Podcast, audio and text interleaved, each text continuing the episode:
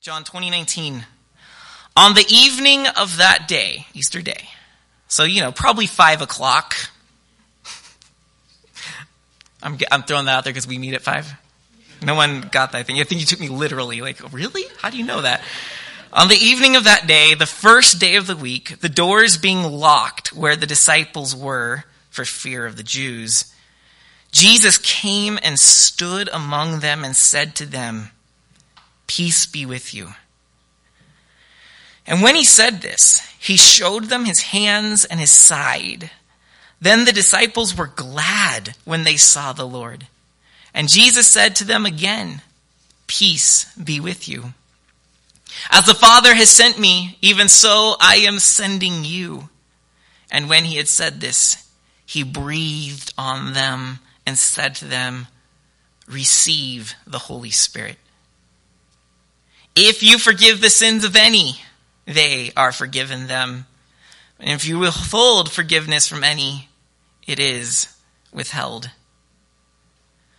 Now, Thomas, one of the twelve, called the twin, was not with them when Jesus came. So the other disciples told him, We have seen the Lord. But he said to them, unless I see in his hands the mark of the nails and place my finger into the mark of the nails and place my hand into his side, I will never believe. Well, eight days later, which is a week later, the, Jew, the ancient societies counted the day of, we would say seven, they said eight. Eight days later, his disciples were inside again, and Thomas was with them. Although the doors were locked, Jesus came and stood among them and said, Peace be with you. Then he said to Thomas, Put your finger here and see my hands. And put your hand, put out your hand and place it in my side. Do not disbelieve, but believe. Thomas answered him, my Lord and my God. And Jesus said to him, Have you believed because you have seen me? Blessed are those, and this is Jesus now breaking what they call in cinema the fourth wall, where you address your audience. Blessed are those who have not seen and yet have believed.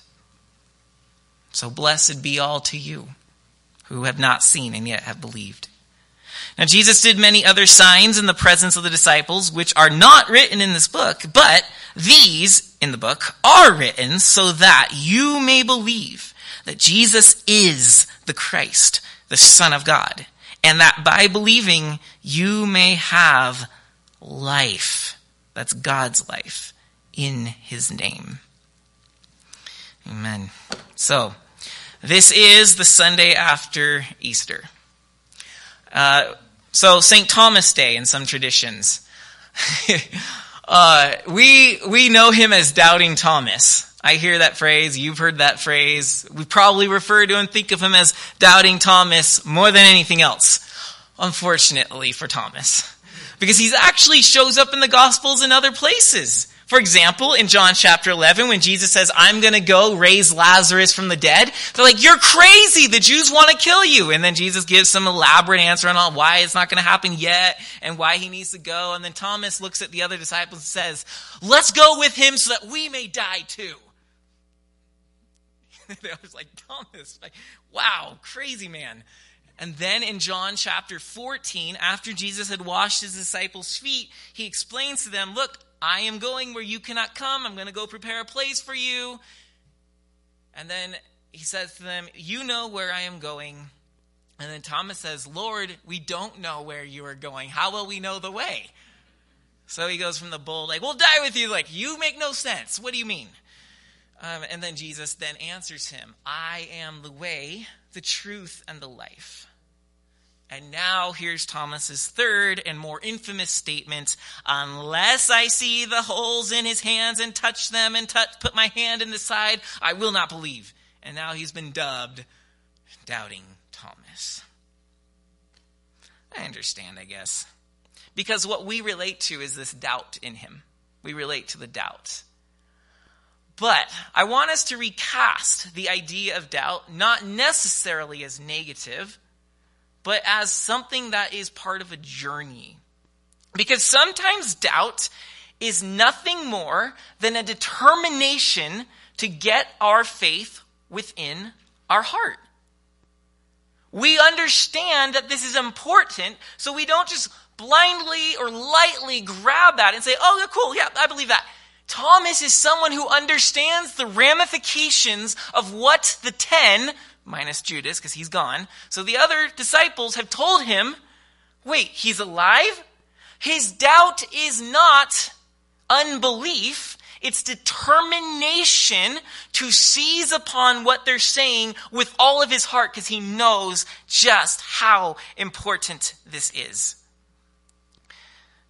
The 20th century church historian, a Yale professor, Jaroslav Pelikan, said this.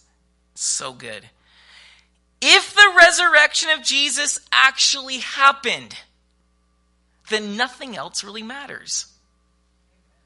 And if the resurrection of Jesus did not happen, then nothing else really matters. Thomas understands this. Wait, wait. If you say he appeared to you, then nothing matters.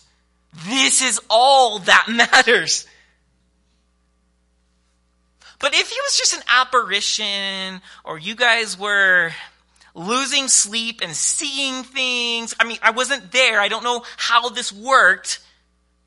And so if he didn't really rise, if what you're saying is not true, and he indeed is dead, I'm going to continue in my despair because nothing else matters. Life doesn't matter. What I do with my life doesn't matter. Thomas understands what Professor Pelikan said. This is why he has, if you want to call it doubt, this moment of hesitation. I would therefore prefer to call him not doubting Thomas, but determined Thomas. What we see in him is a determination to know the power of the resurrection of Christ and to make it his own. Like Paul says in uh, Philippians chapter 3, I seek to share in the sufferings of Christ that I may attain to the resurrection and make it my own. It just came to me, so I hope I quoted that right, but it's very close to that. So Thomas knew. He knew, so he had, he knew that how much this meant, so he has to know himself. So for us, for us, what we have with Thomas Sunday is we have what the pattern of after Easter looks like. It's not like, okay, cool, Easter's like every April, March, you know, and woo, big celebration, we're done. Now we have the post Easter hangover, and we wait till Christmas. Um, no, what Thomas Sunday tells us, what determined Thomas informs us, is he is a symbol for how we live every single after Easter Sunday. Every single after Easter Sunday is a confrontation with the resurrected Christ. And do I believe this happened? And will I live like nothing else matters? Or do I unbelieve this and live like nothing else matters? That's what we must confront. That's what we must confront tonight and every day hereafter. Is the resurrected Lord indeed the resurrected Lord? Or is this just something we celebrate once a year because February has Valentine's Day and March has Patty's Day and April needs something? Okay, so let's start with this. Doubt is not unbelief. Doubt is not unbelief. Some of us identify with doubting Thomas or determined Thomas. And we need to clarify that there's a big difference in the Bible between doubts and between unbelief. Doubt is a journey. Doubt is where you want to understand, but you haven't yet arrived. That's Thomas right here. He's not pushing away the possibility. He wants to understand. He's just not there. That's doubt.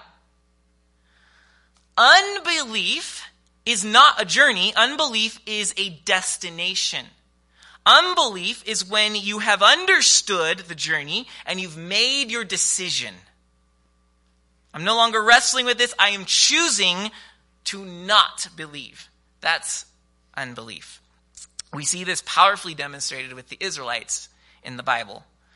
So, we at the prayer hour read Numbers chapter 13 and 14, where Israel is taken to the promised land and they rebel in unbelief. We don't want it. We don't believe that God can do this. The people are too big. We're going to not do it. Well, they're going to be our model. So, unbelief, there's, there's three ways that unbelief works. First is it's hubris or pride. It's hubris. Hubris, hubris, pride. It's this, it's this mentality that I refuse to receive reality as it's given to me, and I prefer to choose my own reality. That's unbelief. Christ, the resurrected one, is presented to me, but instead of accepting it because it was handed to me, I would prefer to choose my own reality. I don't want him to be resurrected bodily. I prefer if this is more of a spiritual symbolism. Or maybe he really didn't rise. He's just dead, dead, dead, dead, dead. Or Christ wasn't even a historical figure at all. That's unbelief. That's when you're choosing to recreate reality as you want it to be. And that is the height of pride when I am the one who controls what is. Well, ironically, um, Pharaoh was this guy. Let my people go. No. Okay, we'll show you ten times that God's pretty much more powerful than you are. Each time Pharaoh's like, no, no, no, no. And the Bible tells us that he continued. His heart got harder and harder and harder. He was a person of unbelief. But here's the here's the really ironic thing is that the people of Israel adopt his hardness of heart. So they get to the promised land, we will not go in. Here's how Hebrews chapter 3 verse 7 puts it. It's I'm actually going to read quite a few verses, so if you want to go to Hebrews 3, that's Hebrews 3 verse 7. He has this whole commentary our preacher in Hebrews on this moment when Israel rebels against God. Hebrews 3, verse 7, Hebrews is believed to be a sermon, so our preacher says, Therefore, as the Holy Spirit says, and here he's quoting Psalm chapter 95, which is one of the royal Psalms. Today, if you hear his voice, do not harden your hearts as in the rebellion on the day of testing in the wilderness, when your fathers put me to the test, God is speaking, and saw my works for 40 years. Therefore, I was provoked with that generation and said, They always go astray in their heart. They have not known my ways. As I swore my wrath, they shall not enter my rest. So now our preacher comments Verse 12 Take care, brothers, lest there be in any of you an evil, unbelieving heart, leading you to fall away from the living God. But exhort one another every day, as long as it is called today, that none of you may be hardened by the deceitfulness of sin. See, Thomas Sunday is our everyday post Easter experience. We must exhort one another lest we become hardened in heart. We must be like Thomas, determined to see afresh and experience the resurrection of our Lord. But he continues, he continues. Verse 14 For we have come to share in Christ, if indeed we hold our original confidence firm to the end. As it is said, He's quoting now again Psalm 95. Today, if you hear his voice, do not harden your hearts as in the rebellion. For who were those who heard and yet rebelled? Was it not all those who left Egypt, who, who, who, who left Egypt led by Moses? And with whom was he provoked for 40 years? Was it not with those who sinned, whose bodies fell in the wilderness? And to whom did he swear that they would not enter his rest? But to those who were disobedient. So we see that they were unable to enter the promised land because of unbelief.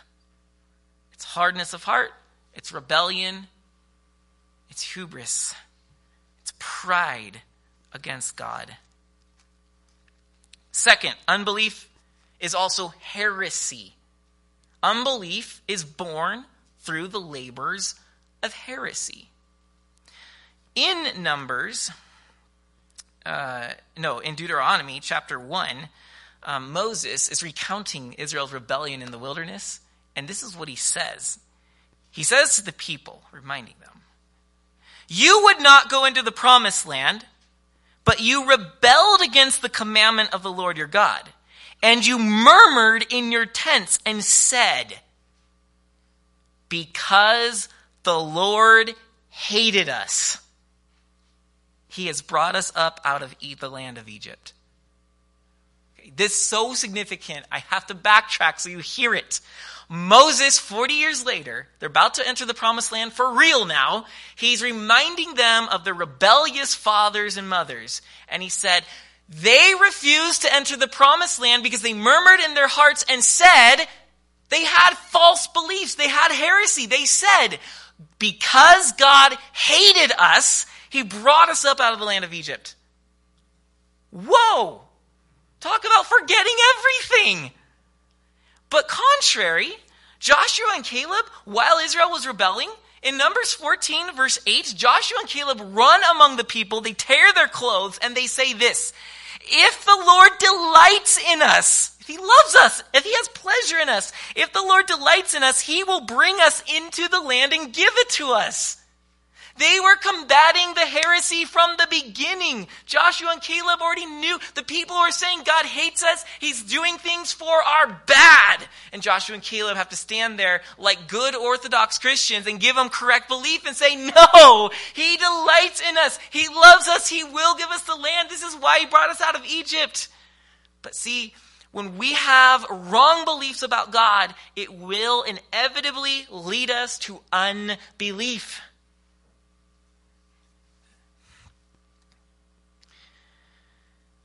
If you listen carefully to an atheist's complaints, you will quickly realize that the God they disbelieve in does not look very close to the God you believe in.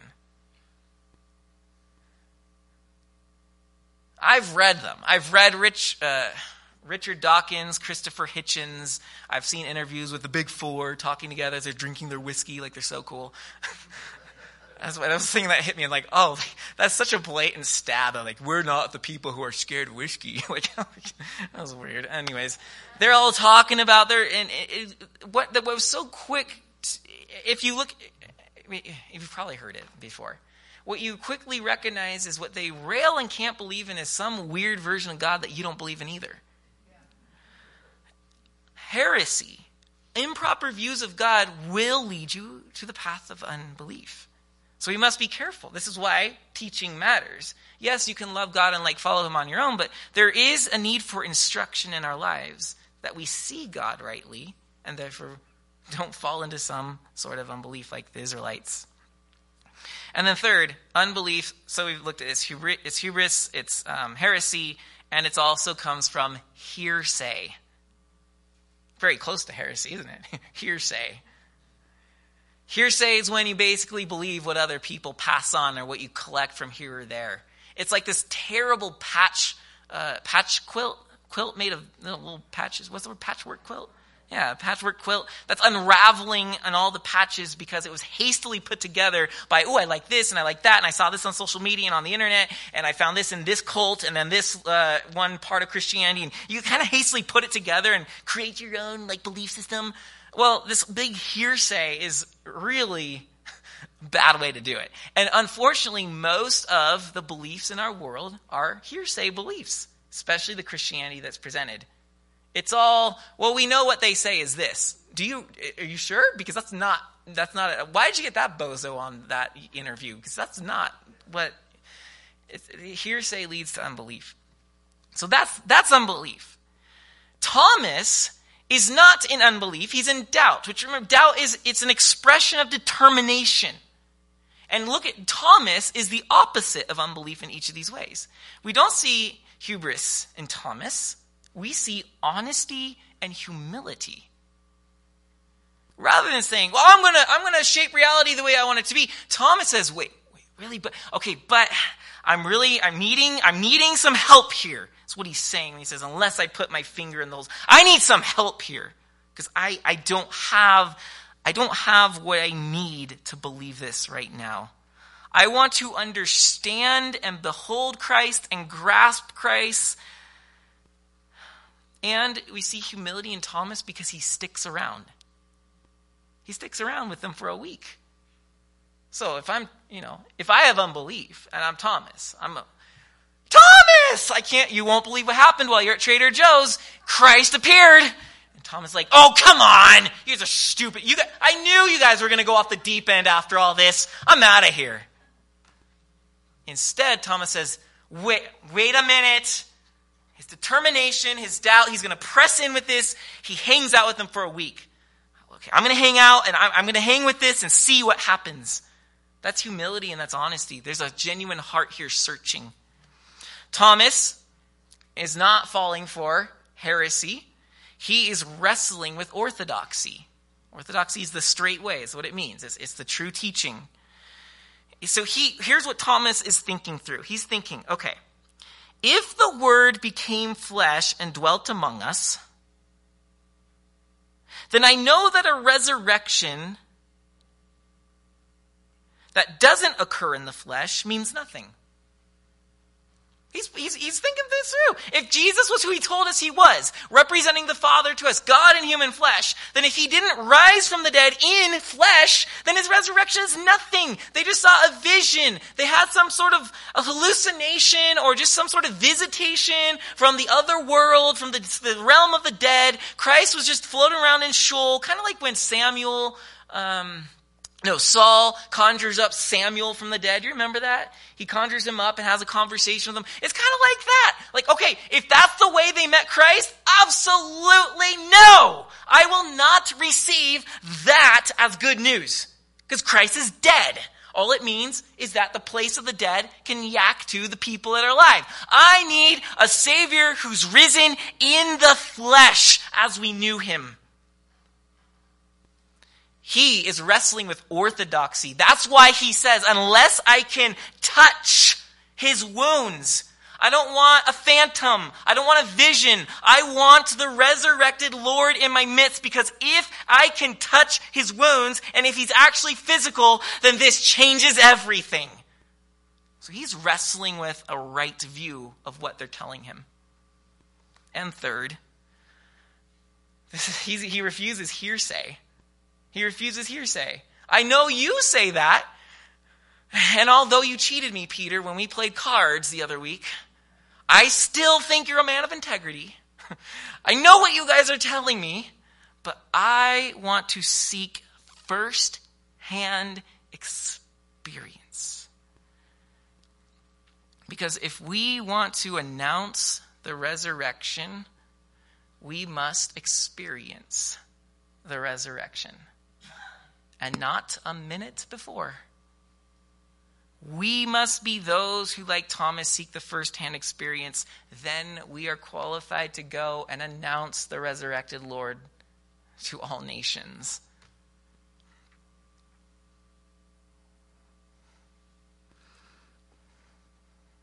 I think this is the part that's admirable about Thomas is this I hear what you're saying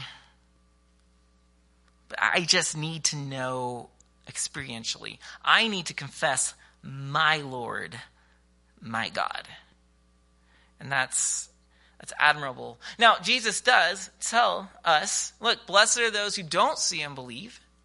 And so obviously, it's best if we have the kind of faith that can hear the word of God and receive it into our lives like the seed that falls on the good soil and grows fruit. Great, that's ideal. But not everybody's there. Not everybody just receives it that way. there is a sort of determination. They must push through this journey of doubt, and they just have to know.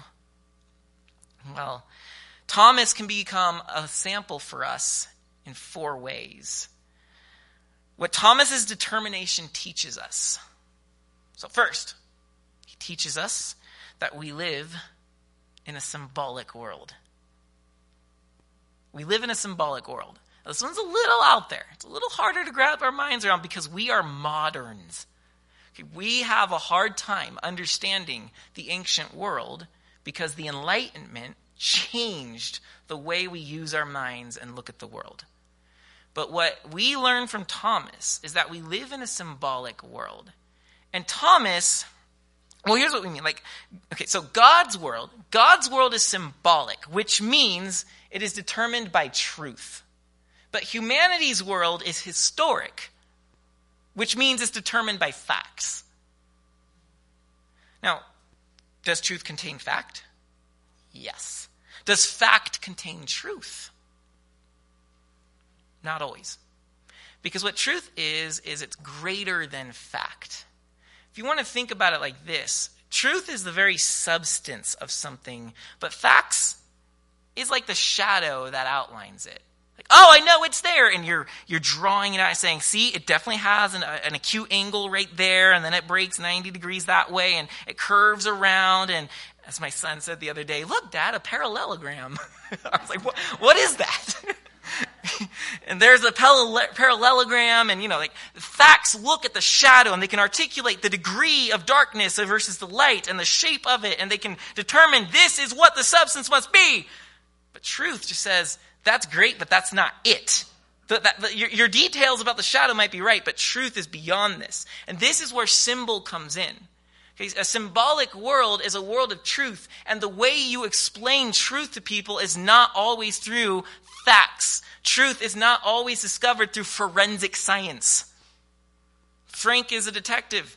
Forensic science, forensic facts. It leads him to facts, but it does not lead him to existential truth. Thomas teaches us that the world, God's world, is more than just the stuff we can put together and reason through, that it's a symbolic world. A symbolic world teaches us what life means. A factual world tells us how life happens. In other words, in the beginning, God created the heavens and the earth. You can read Genesis 1 eh, through a factual lens, and many Christians do that. But I fear that over the last hundred years of doing that, we've actually shrunk the meaning of the passage. Yes, he created the world, but I don't think the Genesis 1 was trying to say, here is the forensic evidence of how we did it.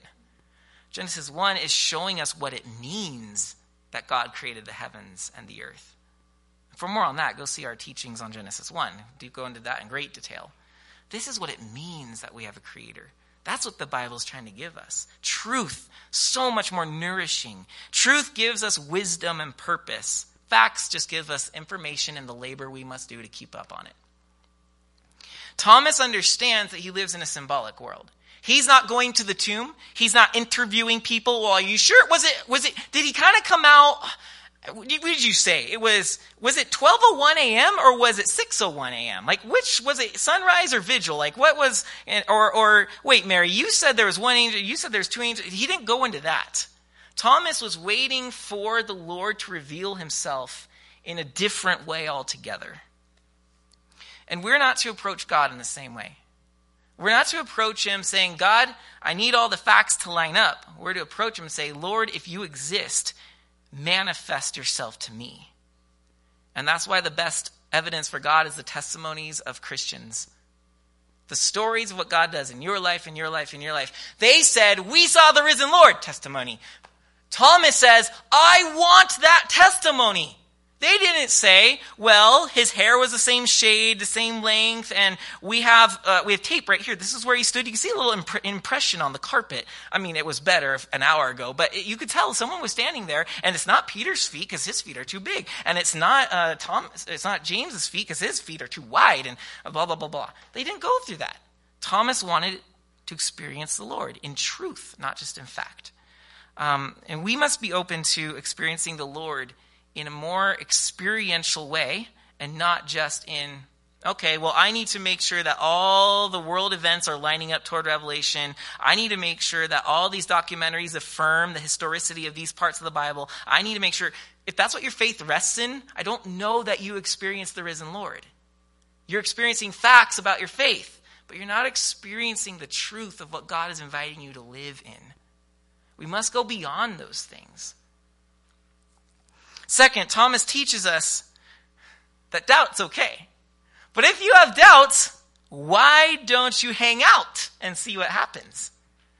Thomas does that, as we had said. He hangs out for a week because belief is birthed not in the, not in the accumulation of facts, but belief is birthed through the labor of commitment and loyalty.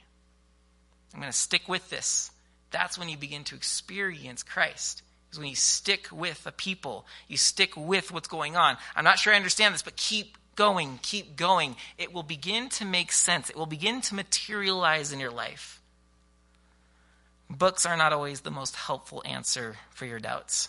In fact, they can actually just raise more questions. Because all books are going to give you is forensic evidence. But a prayer life a receiving of the scriptures through preaching and reading, taking communion. These are the symbolic ways that God is giving himself to us. And this is how we get to know him. Third lesson Thomas teaches us is that we cannot take hold of Christ without his taking hold of us. this is the dangerous part. You want to be a determined Thomas? You want to behold and take hold of his wounds and touch it and see and I know my Lord, the risen Christ. This changes everything. You want to? Okay, you want to take hold of Christ? He will take hold of you. But this is not for your bad. Because here's the thing. Unbelief always prefers the status quo. Christ is risen. No. Keep the world the way it's always been. Why is that bad news? The dead come to life. This is expanding reality. This is expanding the possibilities. This is saying, I'm not made to live just one short life, and I'm made to live forever. How is that bad news? No, don't change things. Unbelief always shrinks existence, it always shrinks our lives. But if we take hold of Christ and his resurrection, he will take hold of us and he will stretch us and grow us and use us and expand us and take us, break us, bless us, and multiply us like the feeding of the 5,000 in ways that we cannot comprehend. How does this happen for Thomas? Oh, did you know church history has a rich tradition on Thomas? Thomas is actually known as the apostle to India. And there is a church in India, not a church building, but like a church movement called the People of Thomas, I think they are, something like that. Thomas was highly influential. Here's what church history teaches us about Thomas it, it, teaches that he took the gospel east. So we know the ones that took it west, because well, we're, a lot of us are from European countries or from countries in the West, like uh, Latin American countries, and we're Western people. We don't really know what happened in the East. Thomas. Thomas takes it. He takes the gospel to the east, to Syria, Persia, Mesopotamia, Parthia, Ethiopia, and climaxing in India. There are even some traditions that he made it to China. Although, in my research, it didn't seem like there was enough proof of that. But India, there seems to be a lot of evidence that Thomas was in India. Whew. So, I got to take hold of Christ. He took hold of Thomas and made him the Paul's the apostle to the west, right? He took it to Rome. Thomas the apostle to the east. Peter the apostle to the Jews. Uh, the tradition also says that Thomas, and of course going where he did, it, the tradition says that he met the Magi and baptized them. How cool is that? Three kings, well, proverbial three kings, probably 3,000 or so, but they were baptized by Thomas. And then um, in India, he was actually martyred in India July 3rd, 72 AD. July 3rd, 72 AD. He was martyred because he converted the wife and the son of a prefect in India. And he didn't like it. So he imprisoned Thomas, he tortured Thomas, and then he pierced Thomas with five spears. And that's how Thomas died. Here's what St. John Chrysostom, our great fourth century preacher, by the way, you hear his name a lot. Chrysostom means golden mouthed.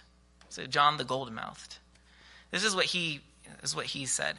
He said, Thomas, being once weaker in the faith than the other apostles, toiled through the grace of God more bravely, more zealously, and tirelessly than them all, so that he went preaching over nearly all the earth, not fearing to proclaim the word of God to savage nations. John Chrysostom gives Thomas high praise because he was determined to go through his doubt. He toiled more than the others.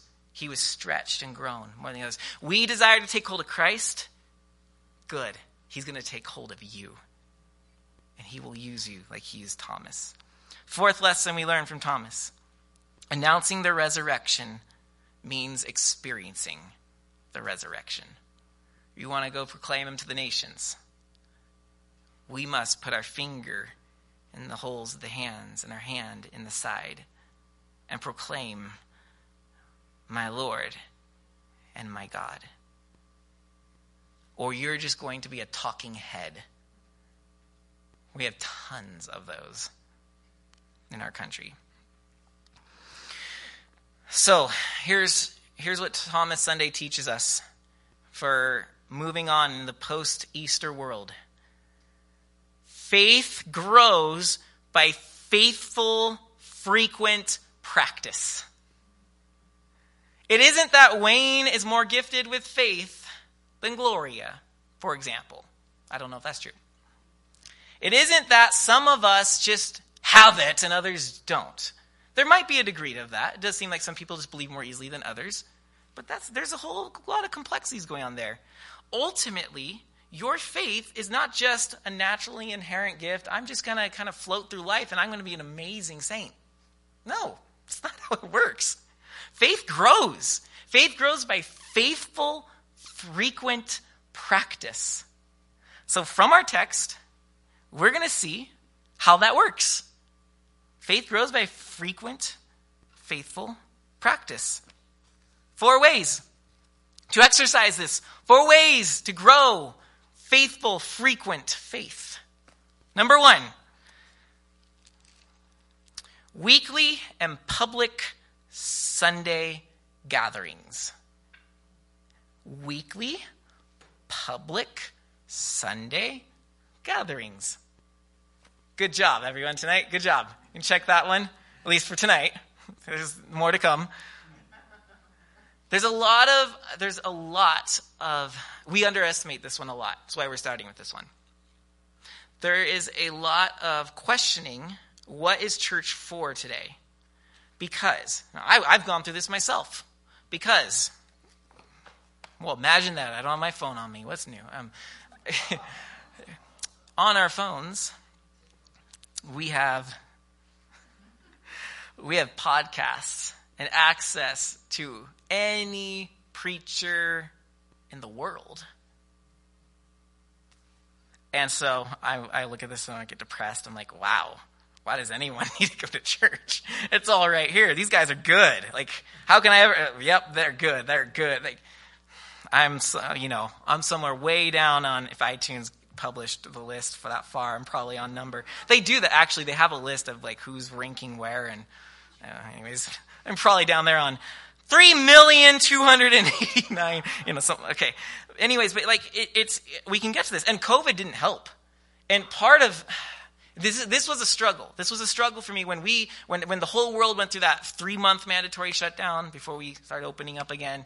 Um, we got to put it online, and we're online right now. So there's a struggle with this. Like, on one hand, yes, okay, we want to make church available to people because we can't be together. But on the other hand, what are we saying about church? It's an individualized experience. You can do it where you're at. I don't believe that's so. Where was Thomas? Where was Thomas when Jesus first appeared to the others? not with them. He's somewhere else.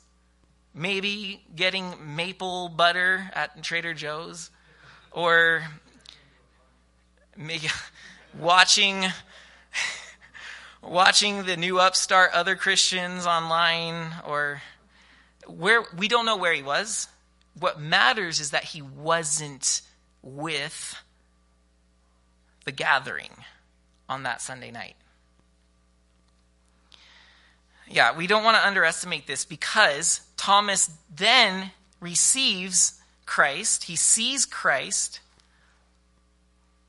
the next Sunday when they're gathered. Here's this is so important. Here's what Matthew Henry said in the 17th century. 7th century England, I think it was English. They had no problem getting people to church back then. Um, everyone to church is what you did. He found this so important that he said, even to a culture that wasn't questioning church, he said this Those who know what they lo- oh, let me just, okay. Those who know not what they lose who carelessly absent themselves from the stated solemn assembly of Christians. Let me reread that. I messed that up bad. Those know not what they lose who carelessly absent themselves from the stated solemn assemblies of Christians. You don't know what you lose. But observe, Christ did not appear to Thomas for his satisfaction till he found Thomas in society with the rest of his disciples. Because he would countenance, or Christ would appear, make his face appear, the meetings of Christians and ministers. For there will he be in the midst of them. Matthew Henry makes it very clear that Christ did not appear outside of their gathering to these 11 disciples. And here's, here's actually something I've found a blessing is some of you guys get this. Some of you guys get this. Because uh, since COVID, I've received a number of people who will just update me on where they're at. Unbeckoned. I haven't been around for a couple months or weeks because of this. You know what that tells me? it tells me that they cherish the gathering of saints together on Sundays enough that they reverence it to explain their ache in missing it. That's fantastic. I was initially uncomfortable with that. COVID changed some of this, but I was initially super uncomfortable following up with people and stuff when they missed because I was raised, my first taste of ministry, I was raised in a church that made lack of attendance a guilt trip. Where were you? They were always paranoid that people were going to another church or betraying them. And so I learned really quick from there don't make a big deal about people's absence.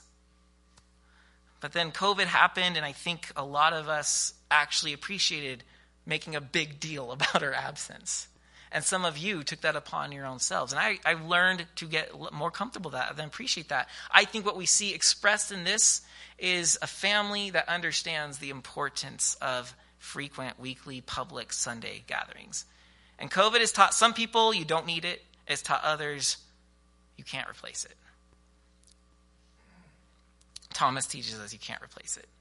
So, how much are we missing by choosing isolation over fellowship and worship?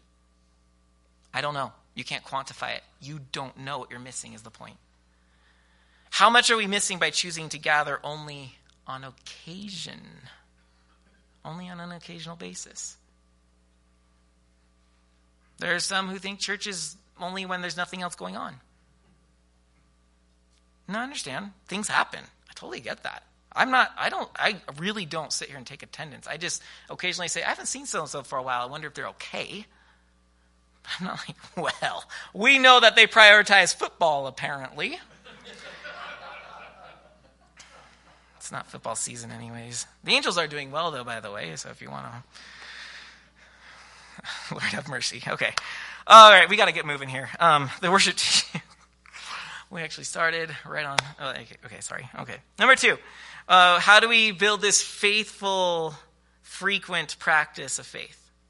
So, by the gathering of public Sunday gatherings. But second, handling Holy Communion this has really spoken to me since the regathering after COVID. Thomas, in here, uh, verse 26.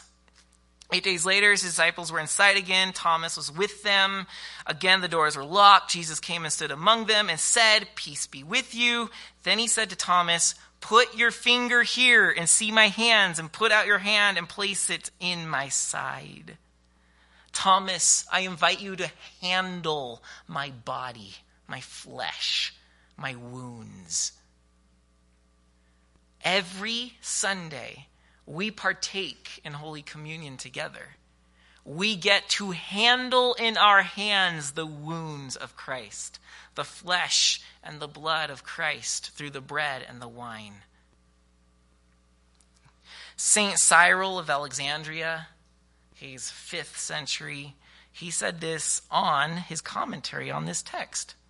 He said that Christ visits us and appears to us all both invisibly and also visibly.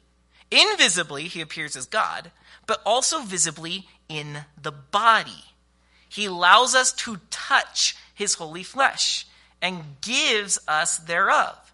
For through the grace of God, we are admitted to partake of the Holy Communion, receiving Christ into our hands to the intent that we may firmly believe that he did, in truth, raise up the temple of his body.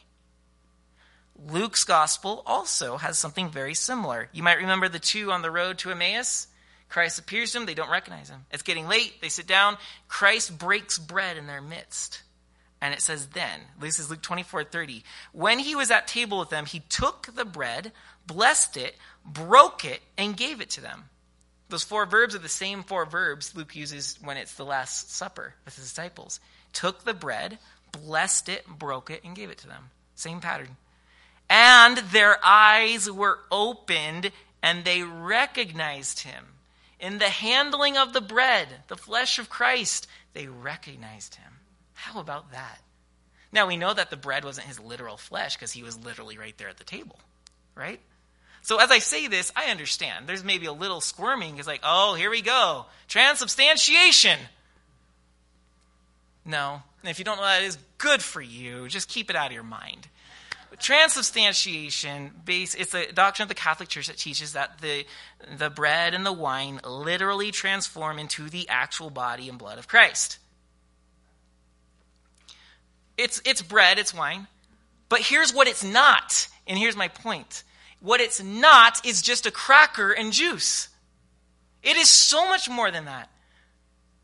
It is not just a reminder. Oh let's have a snack. I confess when COVID first locked us down, you can see how I changed because Pastor Dave made fun of me for this for quite a while. I said, let's take communion together. This was over online. Only the worship team was in the back row. Everyone else was at home. I said, let's take communion together. Grab whatever you got. I don't care if it's broccoli or water. Let's take communion. And he made fun of me. Good for you. Because we shouldn't take it just as an action to just remember Christ. There is something that happens in the body of Christ as believers when we together take what we have designated to be an invitation for the symbolic presence of Christ in our midst. Yes, he's in our midst invisibly, but we, with the bread and wine, remember that he is also in us as we hold him and partake of him because the communion of Christ is just that. It's our unity together communing with him. He in us and us in him and us in each other and with each other because we're all part of the same table with all the saints who've gone before us. This is the Holy Communion. And, and Thomas handled it. And St. Cyril of Alexandria points out look, this is nothing short of what we do every week. We handle the wounds of Christ. And so as we take communion regularly, as we gather together regularly, we are building our faith. We are moving through doubt by determination to experience the resurrected Lord. This is what we're doing. So we don't take it lightly. We don't take it and go, dine and dash. We've had a few of those in the past. Oh, it's the end of the service. They take it and they go out the door.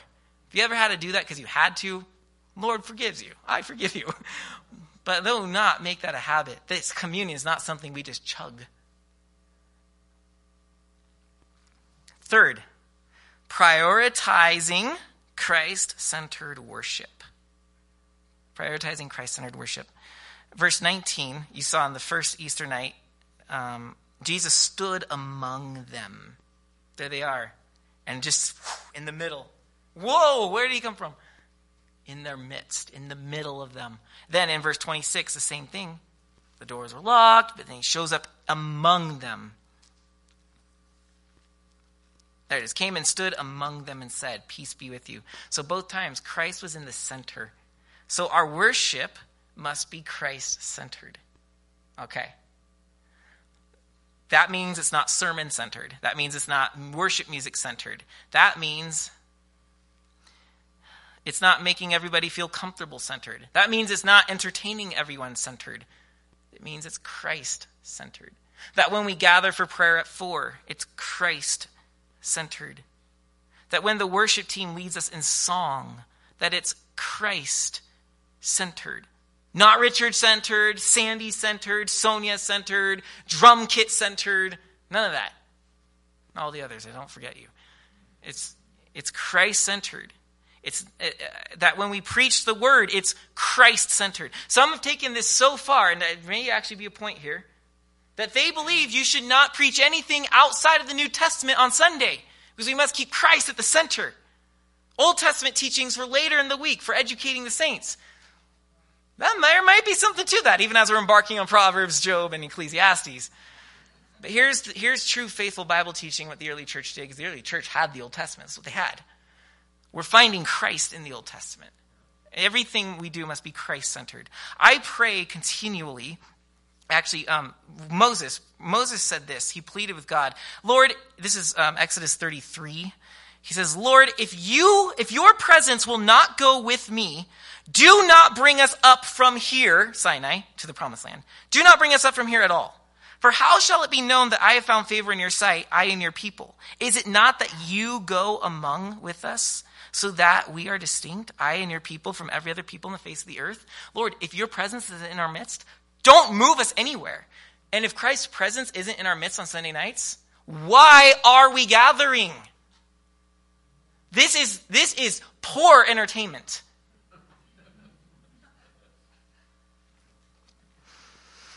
So Moses then prays in chapter 34, verse 9 If I have now found favor in your sight, O Lord, please let the Lord go in the midst of us, even though we are a stiff necked people, and pardon our iniquity and our sin, and take us for your inheritance. We prayed that every week up until Lent. Then we moved towards other longer confession. Um, but we're going to reinstitute that into our prayer hour when we hit Pentecost because we need the presence of Christ in our midst. This is why we gather. This is also why I think Holy Week was such a blessing. We centered Christ in everything we did. So, Brandon, why didn't you teach so long? Yeah, I know. Um, what, during our stay in Arizona this last week, um, driving, we went to an ostrich farm. uh, driving on the way, I saw this billboard. And on the left side of it, it had a picture of someone in their car, and it said bored. And on the right side of it, it had the name and logo of a church and said, Come worship with us. While I understand the heart and cannot condemn people who are trying their best to share Christ with others, that's a terrible association. What does this say to the worldling? Oh, church is for my entertainment. Church is for my pleasure. Lord, have mercy on us because even Sunday night Bible study and Calvary Chapel Twin Peaks has been guilty of trying to do more than center on Christ. Let's entertain them with great preaching. I've been guilty of that as I have in the past sought ways to be more entertaining. I've confessed to the Lord. He knows. You can pray for me. We need worship that's Christ centered, not consumer centered. The world treats us like consumers, but here we are Christians, not consumers. All right, finally, confessing our faith out loud with creeds or scriptures. This is how we grow faith faithfully and frequently, confessing out loud our faith with creeds or scripture. Now, this is something the church has always done, except Calvary Chapel for some reason, is confess creeds publicly. Um, there's the Apostles' Creed. We actually did that on Easter at our prayer hour, and I quoted part of it during the sermon. Um, there's the Nicene Creed, which is the most famous of them all, because it, it, eradicated a lot of heresy. And then there's the Athanasius Creed, uh, which I quoted from on our Easter, our Christmas message. Um, these are the three historical and early creeds that are still confessed to this day. Why are they so important and powerful? Because they bring to you the gospel in a powerful, compact, memorizable nutshell. I encourage you to read them, learn them, pray them even. They're easy to find. I can help you if you need help. But alternatively, no, I shouldn't say alternatively because this isn't, I don't mean that secondarily. I mean another way to do this, just as valid, and if not more valid, is take the creeds given to us in Scripture. There's actually a few of them. Philippians 2, verses 5 through 11 is believed to be the earliest Christian creed or hymn in existence, predating Paul as he wrote it. Have this mind among yourselves, which is also in Christ Jesus, who, though he was in the form of God, did not count equality with God something to be grasped, but took upon him the form of a servant, and becoming obedient to death, even death on a. I think I skipped a part. I don't actually have it memorized, but that one. You know that one. Richard taught on it. Colossians chapter 1, verse 15 through 20. We recited that all through Epiphany. For those six weeks leading up to Lent, we recited um, Christ is it's just a beautiful hymn about Christ and who he is. Read Colossians 1 15 to 20. Powerful, powerful declaration of Christ and his preeminence. First, tonight at the prayer hour, we did um, 1 Corinthians 15, verse 50. Look, I tell you a mystery. We shall all be changed in the twinkling of an eye. And there he talks about the imperishable putting on the, perishable, putting on the imperishable, and the corruptible, putting on the incorruptible. And it talks about what our resurrection life will look like. And then he, at the end, climatically says, Oh, death, where's your victory? Oh, death, where's your sting? 1 Timothy 3, verse 16, one of the shortest ones in the Bible, um, basically says Christ came down, died, and went back up. and then there's the Lord's Prayer, the Lord's Prayer in Matthew 6. It is a creed. I don't know if you realize that, but we pray the Lord's Prayer constantly because it teaches us how to see the world. Our Father in heaven. It starts with our Father, our Father, our Father. And then when it gets to the things we need, we're coming to that Father and saying, it's through you we get these things. This is a whole orientation of our world around our Father in heaven. And Psalm 23, which we prayed at the close of our prayer hour. The Lord is my shepherd. It's also a creed telling us who God is to us. These things are important to get into us. And by saying them out loud together, can also help strengthen our faith. So, yes, privately, but how great to also do it out loud as a people. So, those are four ways we can build our faith. So, announcing the resurrection means experiencing the resurrection. We need this affirmation weekly. That's why we do this. So, in the words of Professor Pelikan, if the resurrection of Jesus actually happened, there is nothing else. No, then nothing else really matters but if the resurrection of Jesus did not actually happen, then nothing else really matters. Let's pray.